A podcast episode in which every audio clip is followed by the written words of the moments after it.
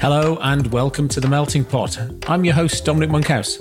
The Melting Pot is a result of my hunger and curiosity for optimizing business performance, exploring corporate culture, customer addiction, and building high performing teams. It's full of advice from my guests, entrepreneurs, fellow business authors, and examples from some of my work over the last few years coaching the CEOs and leadership teams of some amazingly successful tech firms. The Melting Pot is my attempt to synthesize what I've learned along the way to help you build a highly scalable business and realize the potential of your life's work. If you enjoyed the episode, head over to monkhouseandcompany.com forward slash podcast to find today's show notes and more editions of The Melting Pot. While you're there, if you subscribe to the newsletter, you can pick up a copy of my new book, Plan B How to Scale Your Technology Business Faster and Achieve Plan A. Enjoy. Hello and welcome to the Melting Pot. I'm your host, Dominic Monkhouse. Today, I am, and I hope you are, learning from Eric Partaker. Eric was named CEO of the Year in 2019 by Business Excellence Awards. He's been awarded top 30 entrepreneurs in the UK by Startups Magazine, and The Telegraph said he was one of Britain's most disruptive entrepreneurs. He was the CEO of Chilango, where I thought the burrito bond idea was absolutely sensational. Sadly, like many other hospitality businesses, it got wiped out by COVID. He's formerly with McKinsey, so no slouch. He was at Skype, one of the early team at Skype, and now he works as a peak performance coach for other entrepreneurs and founders. And what we're going to learn from Eric today is that anybody can be extraordinary. In fact, the example he gives is of his son becoming Captain America. So it's that the thing that children are able to do is they're able to step into an identity. And so Eric thinks very powerfully that we just have to create our own identity and then we can step into it. So we have a conversation about what that means in reality. And we need to stop thinking about stress as something that's bad. And in fact, stress can be, if used correctly, something that can power us to be amazing. And then, thirdly, it doesn't take much. There might be a reframe, there might be a small movement or an awareness and that can unlock the door to amazing change. I thought this was a fantastic conversation. I'm sure you'll agree. Enjoy. My name is Eric Partaker. I've done um, quite a few different things. So I, I, I like to think of uh, my life as the embodiment of John Lennon's quote, life is what happens while you're busy making other plans. So um, I started off as a, a strategy consultant with McKinsey and Company. So did that for a bit. Then I ran a McKinsey sponsored nonprofit trying to stimulate new business development throughout Norway. I'm half half Norwegian, half American. So I, I, I like to think on that note that I have the uh, the kind of the entrepreneurship brain of uh, the American side, but the the openness of the uh, Norwegian side. And then I um, came down to London, joined Skype in its very early days. So we were about 30 or so people. Helped with the blitz scaling of that. So we grew to 500 people. Uh, were acquired by eBay for 2.6 billion.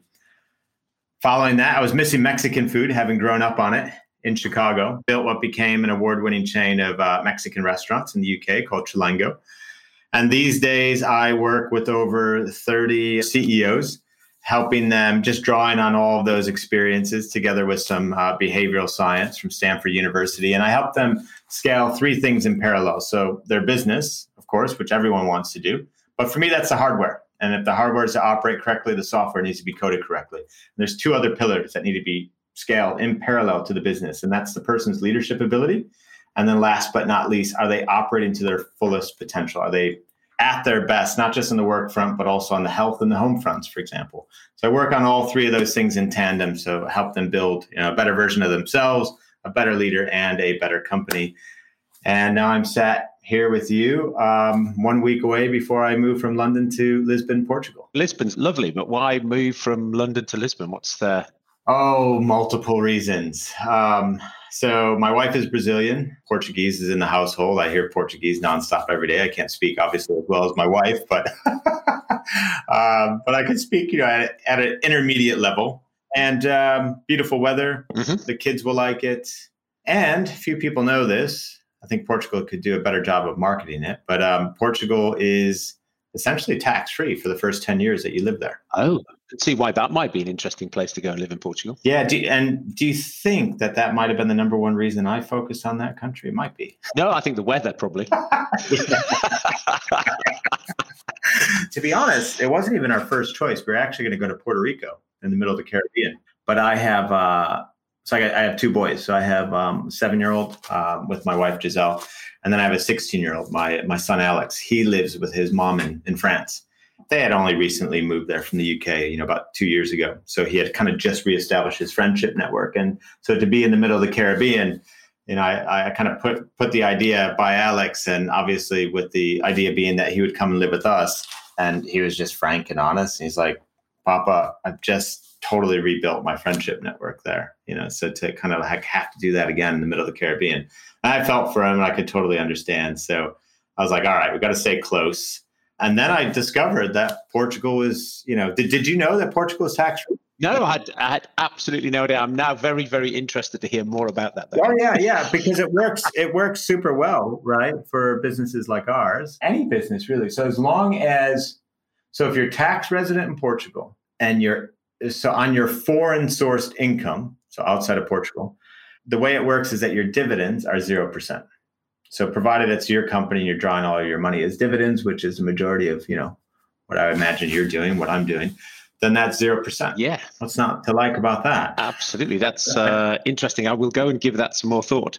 And so, is that, are you able to do that from your perspective now, working with these founders? Has COVID helped? Certainly didn't help Chilango as a restaurant chain, but has it helped you as a coach, given that now people are much more virtual versus in person, and it, it means it's possible to carry on working and, and do it this way? Yeah. So I was, um, I mean, my clients are, they're all over, you know, the world. I'd say two thirds of them are in the UK, but, you know, I was working online anyways. Mm-hmm. For like all the advising, mentoring, and coaching I was doing, it was all over over Zoom. There'd be the occasional, you know, in person meeting, but I think what everyone's realized, I mean, I've certainly realized this, is that, um, you know, I'm living on the outskirts of London right now. So to go into London and do a meeting, you know, as great as that is, you know, it takes an hour or more to get there. You meet for an hour, an hour or more back.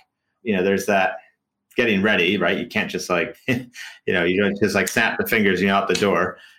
Well, yeah, on Zoom, right? Like I have no trousers on right now, so. no, but you know what I mean, right? So it's like you end up. It's like it's half your day for one meeting. Yeah. And yeah, I get the whole you can't beat the in-person connection. Yeah, you can't, but equally, you know, there's the efficiency. And and the efficiency works two ways. It's it's also easy for my clients to yeah. if they're traveling not change the session time, just kind of log in. You know, we, we, we do things over Zoom. So it's going to have zero impact is the answer basically on, on the business for us. So it will just improve our lifestyle and obviously uh, cash flow. Fantastic. Um, so when you're working with uh, founders, you've you've got a book, Three Alarms. What's the what was the what's the genesis of that? And you use it you use that as your framework with your clients, don't you? Yeah, yeah, yeah. So so I talk about those three pillars, right? I kind of picture, you know, I have it in my head as like there's this you want to reach your full potential in work and life. So that's like the the rooftop of the house. And then we got these three pillars that we got to scale. So we got to scale the business, your leadership, and then you as a person. So the book, The Three Alarms, is essentially about that first pillar, about um, achieving peak performance, but whereby we define peak performance as, you know, not so much like turning a human being into a Ferrari, but more like are you operating at your fullest potential in all the domains of life that matter most to you? And what I propose in the book is that the 80 20, the 20% of things that you could focus on, you know, in terms of work and life for 80% of the improvement is to just focus on your health, your wealth, both making the money and how you invest it or whatever you do with it, your health, your wealth, and your relationships. Those are the three things that we're all, to, you know, without our health, we're nothing we spend uh, a lot of time obviously working and you know we come home at the end of the day right? So to me that's the 80-20 for, for life. 20% of things you could focus on for 80% of the benefit. And then the question is okay well how do i close the gap between my current and best self in each of those domains? And what i propose in the book is again that you shorten your focus. There's so many things out there how to improve. And i say no just focus on three things once again identity productivity and anti fragility. So IPA, like like the beer, but better for you. Uh huh. Yeah, and you know, very loose. I mean, we could you know go into more depth, but you know, essentially, the reason I choose identity is because um, everyone is pretty unanimous in that they would, you know, who wouldn't want to create an even better future, right? You know, continuously improve, like that whole Kaizen spirit. But you have no chance to do that. You know, you have to become something more. You can't continue to be the person you've always been if you kind of want to get up a level. So, so it starts with identity. That's why that first piece is in there. Second piece, productivity. Why productivity? I'm 45. When I was growing up, you know, was the saying was knowledge is power. And it was before Google. you know, now knowledge is cheap. So it's all about action, I think, these days, right? It's about translating knowledge into action. You can literally acquire knowledge so quickly, so cheaply. And I've not met, you know, if, if I'm in a room full of 100 people and I say, raise your hand if you're super productive, like you're, you're so productive that you're the epitome of productivity, like hardly anybody will raise their hand. It's like everyone feels that they need to be a little bit more productive. It's, it's amazing. And then the anti fragility piece is there because um, Mike Tyson, life, you know, everyone has a plan until they get punched in the mouth, right? so, so I, I don't know how it is for you, but if I take 365 days in a year, the number that go to plan for me, I don't know, five. You know, it's uh, it doesn't need to be macro things like COVID, but I'm talking about more about even just micro things, right? You know, it's just like the day somehow doesn't go to plan, something happens that you didn't expect, and we spend so much time trying to make that not happen when actually that randomness in the universe like that's life that's always happening so anti-fragility is like a suit of armor whereby every blow the armor takes, the stronger it becomes. Uh-huh. The more unexpected and unplanned things that happen to you, the stronger you become. And that's because we can create, have the best identity, you know, operate from our most productive selves. And, you know, the shit will still hit the fan, things still won't go to plan. And that's your moment. You know, in that moment when you're completely down, um, when things don't go to plan, what do you do next? Do you stand back up do you reinvent do you create do you go do you go again do you brush it off to me that's like the ultimate superpower so that's why i have that last piece in there where should we dive in? Should we dive into productivity or should we dive into fragility or Let's go into each of them. Okay. So identity, what's the Well, okay. So so with everything that I teach, one of the important things I try to get across is that you actually already know this stuff. Uh-huh. You know it, you've already done it, you're an expert at it, right? Yeah, so that it's not. It's just when you were talking before and you were saying, you know, put your hands up. If the productivity thing, I completely get that, right? Because people know there's 10 things that they know about productivity that they're not doing. Yeah. yeah. Uh, or if you pick fitness, you know, it's like the Dunning Kruger effect. Like, even if you pick a world class triathlete or Olympian and you say, you know, are you at peak performance? They'd probably go, ah, no, there's something, you know, I'm still tinkering, right? Even they probably wouldn't put their hands up. So, yeah. And that's the whole, that's what I meant earlier about you have to be able to balance two kind of opposing things at the same time. Yeah. You like who you are and how you are as you are, and I could get a little bit better.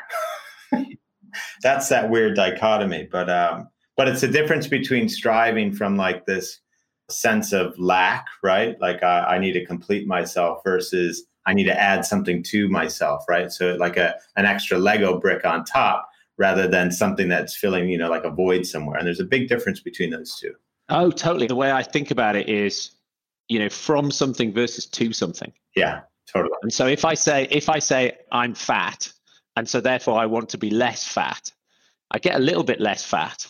And then I'm happy. And so I eat again, and then you get fat. And that's why people yo yo, as opposed to saying, not I'm trying to get away from being fat, but maybe I want to be fit.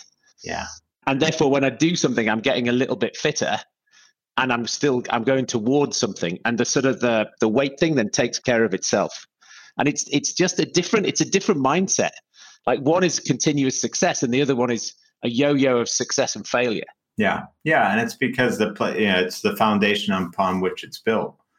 You know i had a client who uh, ceo and uh, he was struggling with his health goals. And i said maybe you're fine, you know, as you are. Maybe you shouldn't try to change anything. Just stay in the shape that you're in, like because you're happy, you know, like that. And it was interesting because when I flipped it around that way, he's like, no, no, no, no, I definitely do need to change. I want. so, so okay, so identity. well, this is going to be packed up soon because um, we're moving next week. But so that little drawing there, we'll start there. So that's from my seven year old Leo. Yeah. Um, and he tried to write Captain America, but you know, he drew Captain America. Yeah, yeah, he drew it.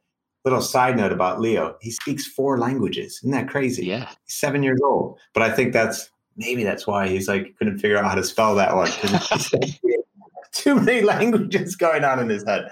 So I got him a Captain America shield. Shield arrives. He drew that uh, to me as a thank you. But when the shield arrived and I gave it to Leo, the most magical thing happened. And this is what I mean. This is we all know how to do this. We we just got to remember back when you know when we were kids.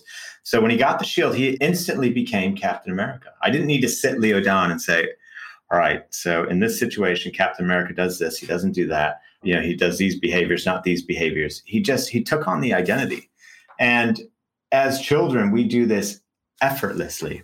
We don't even think we don't even know like you know we're not even intellectualizing that oh yeah why are you doing well identity drives behavior. We don't even think that way. We just we just assume the identity. And it's just such a powerful thing. You know if you look at the etymology of the word identity from the two latin words uh, go into that word and those two words mean repeated beingness. And i read this uh, in a book from james clear and and i thought that was quite fascinating because your identity then is just the sum of whatever things that you continuously repeat. And you can approach it from two ways to try to just continuously do behaviors that make you become that thing, or you can approach it from the top down and say, No, I am that thing. How would I act in a way that's consistent with that? And that I find, and quite a lot of research, which James has you know talked about as well, an easier path yeah. to change. And so what I simply did, which relates to the title of the book, The Three Alarms, is I literally grabbed my phone and at 6:30 a.m. on the health front, I thought, well, what's the Captain America version of me? What's me at my best on the health front? And I wrote World Fitness Champion. I have like more injuries. I have an ice pack on my knee right now. I, I, I, literally do. That's why I like at the beginning. I don't know if you saw. I was like fumbling around. I wasn't like doing something deviant. I was I was actually just uh, getting this, you know, ice pack on on my knee. But I had like tons of injuries. Just a quick aside. So I worked my ass off to make the basketball team in high school back in the states, and um, I made the team. And I never played a single game. Like I sat on the bench for two straight years, never got one single minute of game time. So my point being is that in the same way Leo's not really Captain America, I'm not really a world fitness champion. But did Captain America guide Leo's behavior? Absolutely. And does that identity guide my behavior? And when I remind myself at 6:30 a.m., world fitness champion, at the time that I'm supposed to be going to the gym, mm-hmm. it changes, you know, am I going to back out from the gym? No, because a world fitness champion would never do that. And when I'm in the gym, do I complete the workout even if I don't feel like it? Yes. 9 a.m. next alarm goes off. It says world's best CEO. Am I the world's best CEO? No. But again, that's not the point. It's with the, the remote education, mentoring, coaching, advising business that I'm building right now. It reminds me to think through well, how will I show up for each and every meeting if I was operating from that vantage point? You know, if that was my identity. And then the last one for me on the identity front. So at 6:30 p.m., final alarm for me goes off. So this is health wealth, relationships. Yep. Final alarm goes off and it says world's best husband and father. To simply prompt the question, how would the world's best husband and father walk through that door right now? Because, you know, again, for me, um, like I was an absolute workaholic maniac for the first half of my career. You know, 100 hour work weeks at McKinsey, helping to scale Skype, building a restaurant chain in London, not easy. There's not a lot of days and there's plenty of nights. Yeah. And so, uh, so I'd get home and I knew intellectually that I should do better, you know, at home, but I wasn't though. And so, uh, my wife might ask for some help on something and I'd, you know, want to push it off and uh, can we do it on the weekend? I'm exhausted. She wants to talk about you know some kind of issues or problems she's having. Oh, you know, I don't have the mental capacity. You know that sort of stuff. That's not how the world's best husband would respond, though. Yep. Kids would want to play. I'm too tired, right? Or I got to finish this one last email. That's not how the world's best father is. Yep. Point being, to wrap it up on identity, having a target, having something to aim for, and reminding yourself in your own words what you define as best in each of those domains and just having a simple mechanism to cue that it just changes like it changed the way i started to walk through the door because i wanted to behave in congruence with what I had said was best. I wanted to win my own game. Yeah. And on the identity thing, what do you think about Robert Dunbar, you know, known for the Dunbar number, but some of the other research he's done is sort of backs up this we are the sum of the people we spend most time with. Yeah, yeah, yeah. Do you see that with identity? Does that do you have to make deliberate decisions to support that identity by changing possibly the people that you're with if you if you wish to make a change? Certainly been my experience. You know I, I i definitely had to you know at different points in life look at okay who am i spending my time with? And decide to spend less time with certain people or no time and more time with others. You know jim rohn said the same thing. Where the you're the sum of the five people that you spend the most time with so i i think that's an interesting point it's like identity kind of rubs off as well right yeah. Well, it's like don't play tennis with people who are better than you. It's not going to improve your game. Yeah. Yeah. You know, you've got to come in contact with people who can help support your vision of a better self. Yeah, exactly. And um, there'll be people in every domain that, um, you know, so on the health front, you're going to have, you know, anybody listening right now, you know who your unhealthy friends are, you know who your healthier friends are. And you know that when you spend more time with the unhealthy ones, it probably rubs off on you in terms of your own health choices. And it's the same on work, right? you meet you meet them in the pub, not down the gym. Yeah, exactly. And I'm not saying none of this is it's all about just making progress. You know, none of it's about trying to be perfect. I still screw up massively, you know, make bad business decisions, say stuff that I regret you know, five minutes later, you know, to my wife, I'm like, oh gosh, did I? That was stupid. Why did I say that? You know, I'll still lose my cool with you know one of the boys, right? I'll still grab a donut instead of an apple, right? So these things still happen. But what I've experienced is that it's not that you stop falling down, but that when you do fall down, you're not falling down as hard and you're standing back up more quickly. It's just ever increasing. So it's sort of like it's still this, you know, jagged line of, you know, it's not perfect, um, but it's it's trending upward. So with the identity, I can absolutely see how coaching can help. Right, a lot of people I meet suffer from imposter syndrome. We had some new clients down on the farm this week, and you know they're all guys in their early twenties. As a leadership team, they're running the biggest company they've ever run. In fact, some of them are in the only company they've ever worked for, right? As founders, founders and and exec, young executive team of this fast growing tech business. And so, you know, there's some coaching around identity. And you know, do you have do you have a trainer when you go to the gym? Do you have a personal trainer? Yeah, I do now because uh, I don't know about you, but after that recent uh, experience with the world, I found it super challenging. So, you know, I had to create that necessity. You know, it is it is the mother of invention, and when you have to show up, you show up. And I, and I've I certainly personally have had some therapy and some coaching around my relationships, and that's been really helpful. So, you know, do you coach your CEOs through all of that? I mean, are you doing the relationship piece as well, or you just sort of doing the identity piece, and you advise them to get help on relationships and, and fitness? Oh no, I'm not a therapist, um, and I tell them that. Right? It's like this. It's not therapy, but I do. I do coach. I coach on everything from when I'm thinking about strategy. I'll, I'll draw from McKinsey. Rapid scaling. I'll draw from the Skype days. Uh, hired over 2,000 people at Chilango, so I'll draw from that experience and and I've had ups and downs, health wise, relationship wise. So I'll draw on all of those experiences because we're all one thing this is this is the problem that I had, and this is the the, the thing that made me start to kind of come apart in the first half of my career is that things were too compartmentalized and later became never, you know, in terms of improving health and you know being a better you know husband and all that stuff. And so I tried to. One of the interesting things that people will say is that it's the first time they've ever seen kind of all their goals across all the areas of life most important to them on a single sheet of paper. Yeah. You know and i think that's what's powerful because life life is one thing. So no i won't do like therapy on the the relationship stuff but if i think somebody's sitting on something and not saying what needs to be said to their other half or being dishonest then i'll i'll push them to remedy that because that dissonance will just sit there and it will affect business. You know, it will affect their health. All this stuff affects each other, right? I remember doing uh, one of the tools in scaling up, which is on the shelf behind you. One of the tools in there is Verne's one page personal plan. Right. And so, you know, one of the ways to do that is to just sort of flip it over and write the eulogy that you want somebody to, you know, be reading at your funeral. And that sort of then it's uh, are you building eulogy points or are you building CV points, you know, from a work perspective? I found that quite uh, sobering. And then the other thing Verne said is look, if you're a bloke, you're going to need six people to carry your coffin because you're still going to weigh something. Right. And like, who are those six people? And write their names down, like, because you probably already know them right? So what are you doing to make sure that you stay in touch with them? Yeah. Are you doing enough?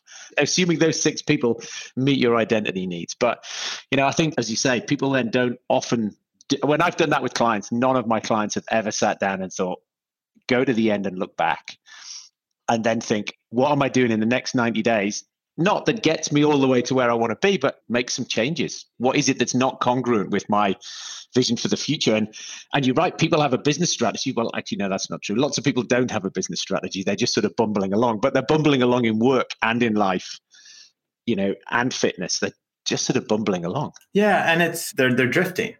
And you drift when you don't have a target, when you don't have something to shoot for. But when you have a personal best, you know, I start the day and I just think about those identities and I think, okay, what's the one thing that I could do whereby if I did just one thing in each of those areas, I call my champion proofs. Like they would evidence that I was stepping into that champion version of me. And now I get to the end of the day and I ask myself, okay, how did I do? And if I won, I put a W on the calendar for the day. You know, I, I won the day. If I didn't, I put an L, not for loss, but for learn. And then I just write, well, what did I learn? Right? What did I do that was less than me at my best? And the simple game that I play is, um, um, you know, with you know 30 days or whatever in a month. Uh, I just try to not have more than six L's in the month so that I have an 80% success rate. Again, this isn't perfect. It's like, you know, 80% is good enough. And I never two L's in a row, right? So if I ever have an L, that's like, I'm great. The next day is a rebound day. It's like intentionality suicide when you allow yourself to kind of start stringing together those L's. That's when you got to pull the nose up. Yeah, look, I, I interviewed Joe Weldon, who's Verne's speech coach. Joe's 80. And so he said, you need to read a book called Younger Next Year. And when you read the book, what it says is, look, after 35, the tide's gone out. You've got to work out and get sweaty six days a week. And so, you know, I do the same thing. The day I don't work out, it'll be it'll be different, but you can't have two non-workout days in the same week. Yeah. You can't have two non-workout days back to back. And then once you do that, you've you've got to pass for the days that for whatever reason you can't do it or you feel shit. Yeah. But then you just got to get back on the bike or back out running. And it makes a massive difference. Oh yeah, huge. And you know, we're talking about the more personal stuff too, but the identity stuff on the work front makes a massive difference as well before I had that intentionality of how would the world's best CEO behave, like I would do the crap that you know everyone you know does. Like um, a meeting ends and uh, somebody says, "Okay, are you going to send that to me?" And yeah, yeah, I'm going to send it. But you know, you don't properly record it. Maybe you leave it in your head, thinking, "Oh yeah, I'm going to remember to do that." Three days passes. They're now chasing you. You know, you're not on top of your game, right? You you say you're going to follow up on something, but you don't you promise somebody somebody will have something on Tuesday, but you send it on Wednesday afternoon. You know, all this like, and it's like literally death by a thousand cuts. Like in the absence of having any form of intentionality with your professional identity, it literally is death by a thousand cuts. And you're just destroying people's faith in you as a leader unknowingly because of all of these little things that you do, which amount to you not being as reliable as you should be. But when you have that identity, and you're constantly on a daily basis reminding yourself of it like just weird crap happens you know you're in the meeting and somebody says something and you're like yeah i'll follow up with that. And then you have that little voice in your head that and i know i will because i have this identity i'm definitely going to do it. And the acting as if you are informs your behavior. The more you start to behave consistently with that new identity the more you become that the less thought it requires. Yeah, yeah. The more and bigger behaviors you do. And it just keeps going in a circle, but you're spiraling up, getting better and better. And it happens in a big way, you know, as personal as this stuff sounds, it's massively powerful, you know, behind office doors as well. What that makes me think of is it's the difference between getting promoted in a company and changing companies. Yeah right? So, you know, like so often people get promoted in a company and people see them and people see themselves in the job that they used to do or the way in which they used to show up and work. And so when people get promoted, sometimes it's a real challenge. And often it's much easier to like change companies and then agree with yourself. What was it about the old place? What was about the behaviors like that I don't want to be known for here? And be really intentional in the new business. And a lot of people just keep doing that. And then they come with that new fire and energy and they just go back to their old ways. And they go back to their old ways because they're not actually identity driven. Or they'll be sitting there in the company and they'll see somebody who got promoted ahead of them. And then they'll sit there and they'll be just like, ah, you know, that ass, you know, such an overachiever. right. And it's like, are they really an overachiever? Or are they just working very diligently and you know persistently on their reliability on their you know positivity on their support of others? Are they just doing those fundamentals better than you? Like that's that's really all that they're doing. I mean, I suppose I know the answer to this, but you know, you can't assume an identity which then doesn't play to your strengths. I mean, your identity has to also be, you know, I know when Leo picks up his Captain America thing, he's play acting Captain America and you know, my I've got two girls who are seven and five, and they, you know, there's no, there's nothing between their subconscious and and their play acting. It's like they can be ghosts or they can be witches or they can pick up a piece of wood and they're on a broomstick. And like to them, it's as real as if they're in Harry Potter movie. But I don't know. It's funny. We we, did. Uh, Patrick Lencioni's got a new thing called Working Genius. And so one of the one of the ladies on the team here, you know, she's all about execution and you know enablement and tenacity. So like get shit done, right? But she wishes she was more strategic. And it's like, you know, she could decide she wants to be more strategic, but it's just yeah, like the idea generation is not her thing. Right. And so you can't you can't have you can't try to adopt an identity that isn't you. Well, yeah, that's I mean, I don't know. Let's talk about it. That's an interesting thought. Um, you know, I would say, yeah, it, it certainly should cater to your strengths. It also needs to just cater to your kind of like your heart and your desire because there's tons of things that I'm not strong at, but you know, I've recently got better at because I kind of assumed the identity of okay, well, these are the things I need to do in this industry to kind of get better at these things, and I became stronger at them. Go on, give us an example. YouTube, geez. So okay, so I launched uh, my YouTube channel a year ago, July first. I'd never done a video before. Go go look at my first video. It's like it's like you that's not true. You did the burrito, you did the ad. You are easily amazing on video before you launch your YouTube channel. Okay. But I still I still found it incredibly difficult to stand up and like, you know, just to to camera speaking extemporaneously about various subjects. You're right. I've done it on a script before. I just had this identity though in my head of okay, the world's best CEO in this industry get out there and do that stuff. And so, you know, now I'm on the 150th video, you know, after like 11 months and it just gets it gets better and better. So that's not something I was comfortable doing, speaking, you know, like no script, you know, in front of the camera like that, but I've gotten better at it. I think the other thing too, when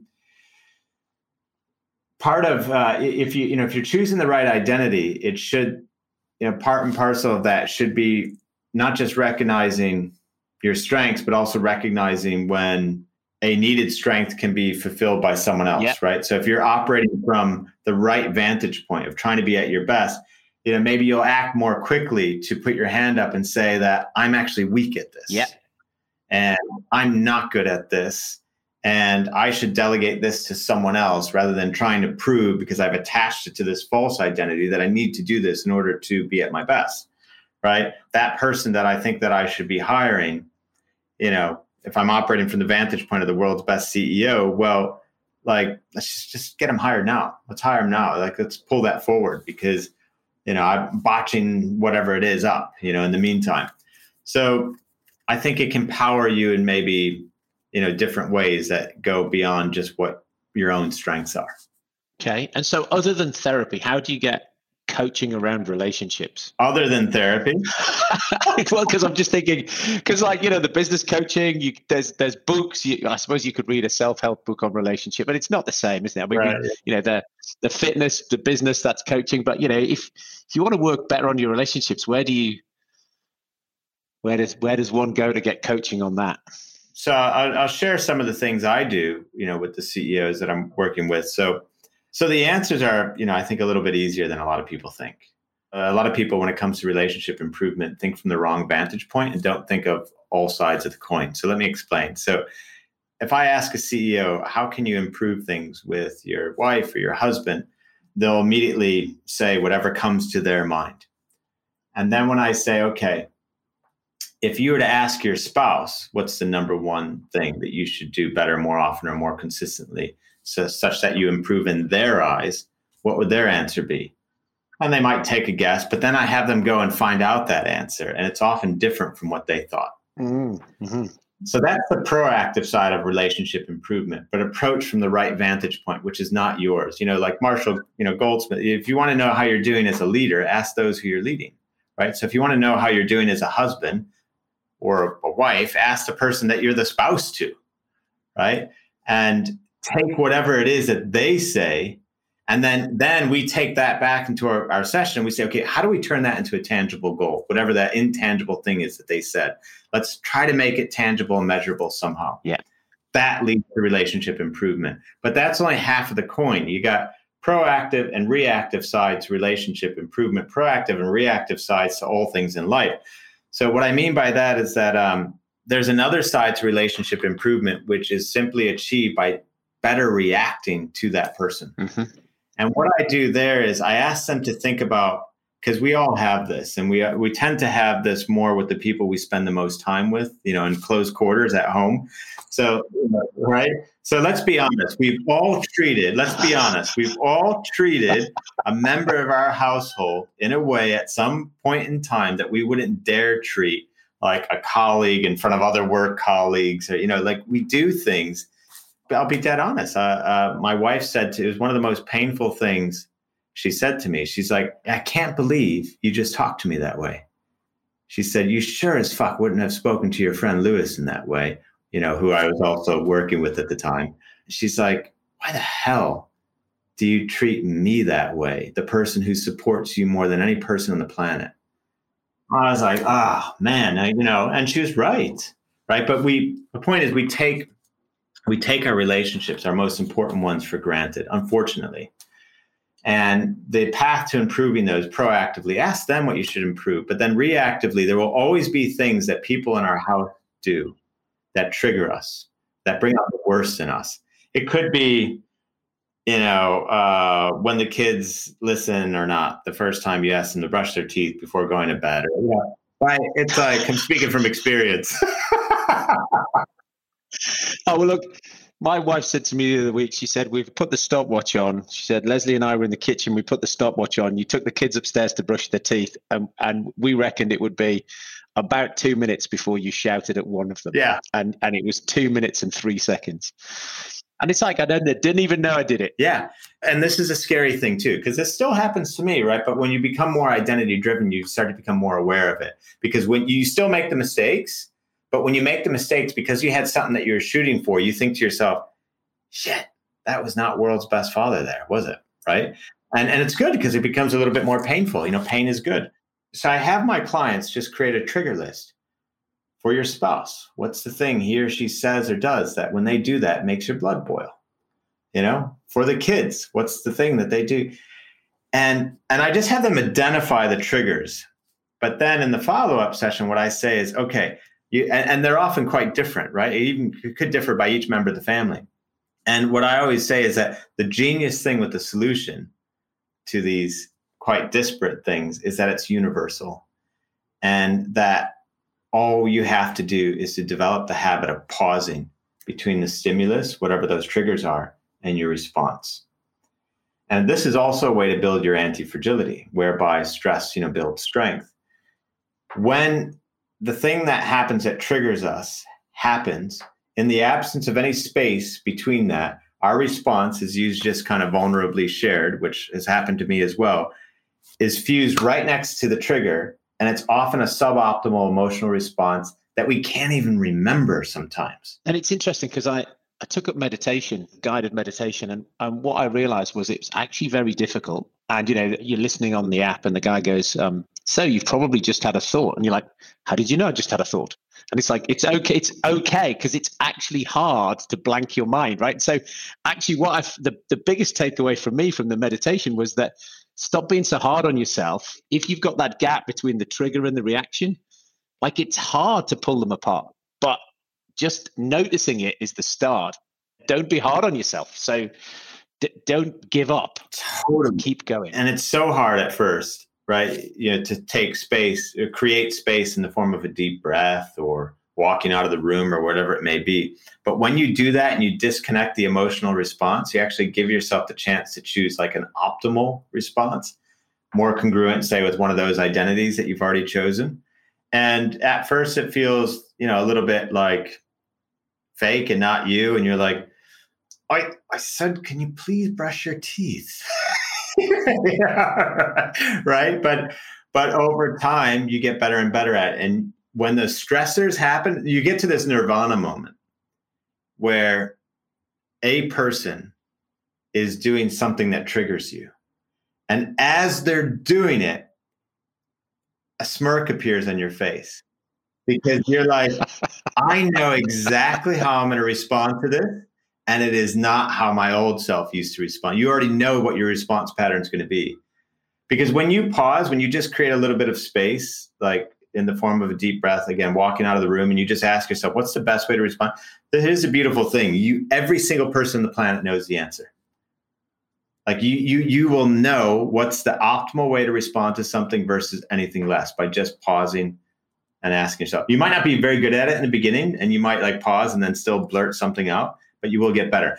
Anyways, to wrap up, terms of like, you know, coaching for relationship improvement, that's one of the basic things that I do is get them to realize there's two sides to the relationship improvement coin, proactive, reactive. Proactive, great what you think, ask them what they think and then half of the improvement can just come from you just reacting better to them and the relationships improve before they ask any of these questions uh, i have them ask their spouse if a 10 is i'm the perfect spouse in the world. Absolutely no room for improvement. And you of course want me to improve. So give me the right answer you know give me a, a good truthful answer. What's my score? And so they'll get like maybe a six or a seven. And then we measure again in three months time and suddenly they're like an eight or a nine. And that's all that matters you know the score in the person's eyes that you have the relationship with. Yeah Eric, that's magic. I was also thinking about the pausing because there's a bit of research that says people who pause before they speak are deemed or perceived to be smarter. Yeah. So there's a, there's an added there's an added benefit. Yeah. Hello, this is Dominic Monkhouse from Monkhouse and Company, interrupting my own conversation with this week's guest on the melting pot. I do the melting pot because I want to put tools in the hands of CEOs, managing directors, and business leaders, tools that will help them change their business and get the outcomes that they're struggling with. And there's one other thing that we do as well that helps with that, and we run workshops at the Management Lab at the farm in Wiltshire. And the next one is the afternoon of the 6th of July. So come along and we'll walk you through some practical tools. You can see for yourself how these tools could help you deal with the challenges of growth in your business. Look forward to seeing you then. Now back to the conversation. What is it you know now that you wish you'd known earlier? There's a quote that I absolutely love. It's a late American essayist. His name is John Burroughs. Nobody really knows much about John. He wrote this quote, uh, it's on my wall here Leap and the net will appear. And it just means so much to me in so many different ways. I spent too much time in the first half of my career in consumption mode, trying to just acquire more and more knowledge. And uh, now I'm learning far more, much more rapidly by focusing on like contributing. How do I actually make things better for people? Because you can learn in that way as well. So yeah, I wish I would have um, had the faith to move more quickly into the unknown, leap, have the faith that the net will appear, it will work. It's, you know, way out, not not keep myself back thinking I'm not ready yet. And what books have been an inspiration to you, or what are you reading now, or what do you think people should pick up? I got books all around me. so, oh my gosh, I have so many. I have this like habit lately where I'm reading like several at once. So I like this. Um, so Steven Kotler, it's called The Art of Art of Impossible. You know, it's a primer in peak performance. Um, I've just literally started it, but he's he's an incredible writer um, and very accomplished in the field. And again, peak performance is like it's not not turning yourself into a Ferrari. It's just how do you you know perform at your best. Yeah, what's your best? Um, yeah, exactly, exactly. What else? You've got three on at the go at the minute. What else are you reading that's good? Uh, multipliers. Liz Wiseman. She, yeah, she's been on the podcast. That's it's a great book, isn't it? Yeah, so I like that one a lot. I mean, the name. I just love like the concept of like you know, creating leverage. Yeah, and the fact that I mean, when I spoke to her, the thing that I took away was that seventy percent of us are unintentionally diminishing those around us. It goes back to that intentionality and the identity again. It's like you know, you would ask those people, "Is that what you're trying to be?" and they'd say, "No." No, I'm trying to be the best leader or the best CEO, the best father. Okay, well, you know, how do you be more intentional? And so it's a great workbook for how to spot the things you're doing that undermining what you're trying to do. And it can be so subtle. Like you can be undermining somebody just with your tone of voice or just like, you know, how dismissive you are with your body language. And yeah, um, you know, I, I haven't started reading this yet, but it is next up on my list. Fix this next. Okay, Mike Michalowicz. Yeah, yeah, yeah. I've had him on the podcast as well. He's he's very, very his, his stuff's really good. Yeah, because I, I, I like the premise of it, which is that that we all, you know, because uh, as as an entrepreneur, you kind of just want everything fixed all at once. and, uh, yeah. yeah. And so I like I, I like the the premise of it. Again, I haven't gone into the detail here, but you know, essentially that you need a system to be able to basically prioritize what you should fix next, and that building a business is essentially no more than understanding what things to fix in the right you know sequence and all that. So. And then, of course, last but not least, the three alarms. Three alarms available available where all good books are sold. yeah. Uh, very, very, very good. Eric, it's been an absolute pleasure chatting with you today. Uh, safe travels to Portugal and stay in touch. Likewise. All right. Thanks, man. Good to see you again.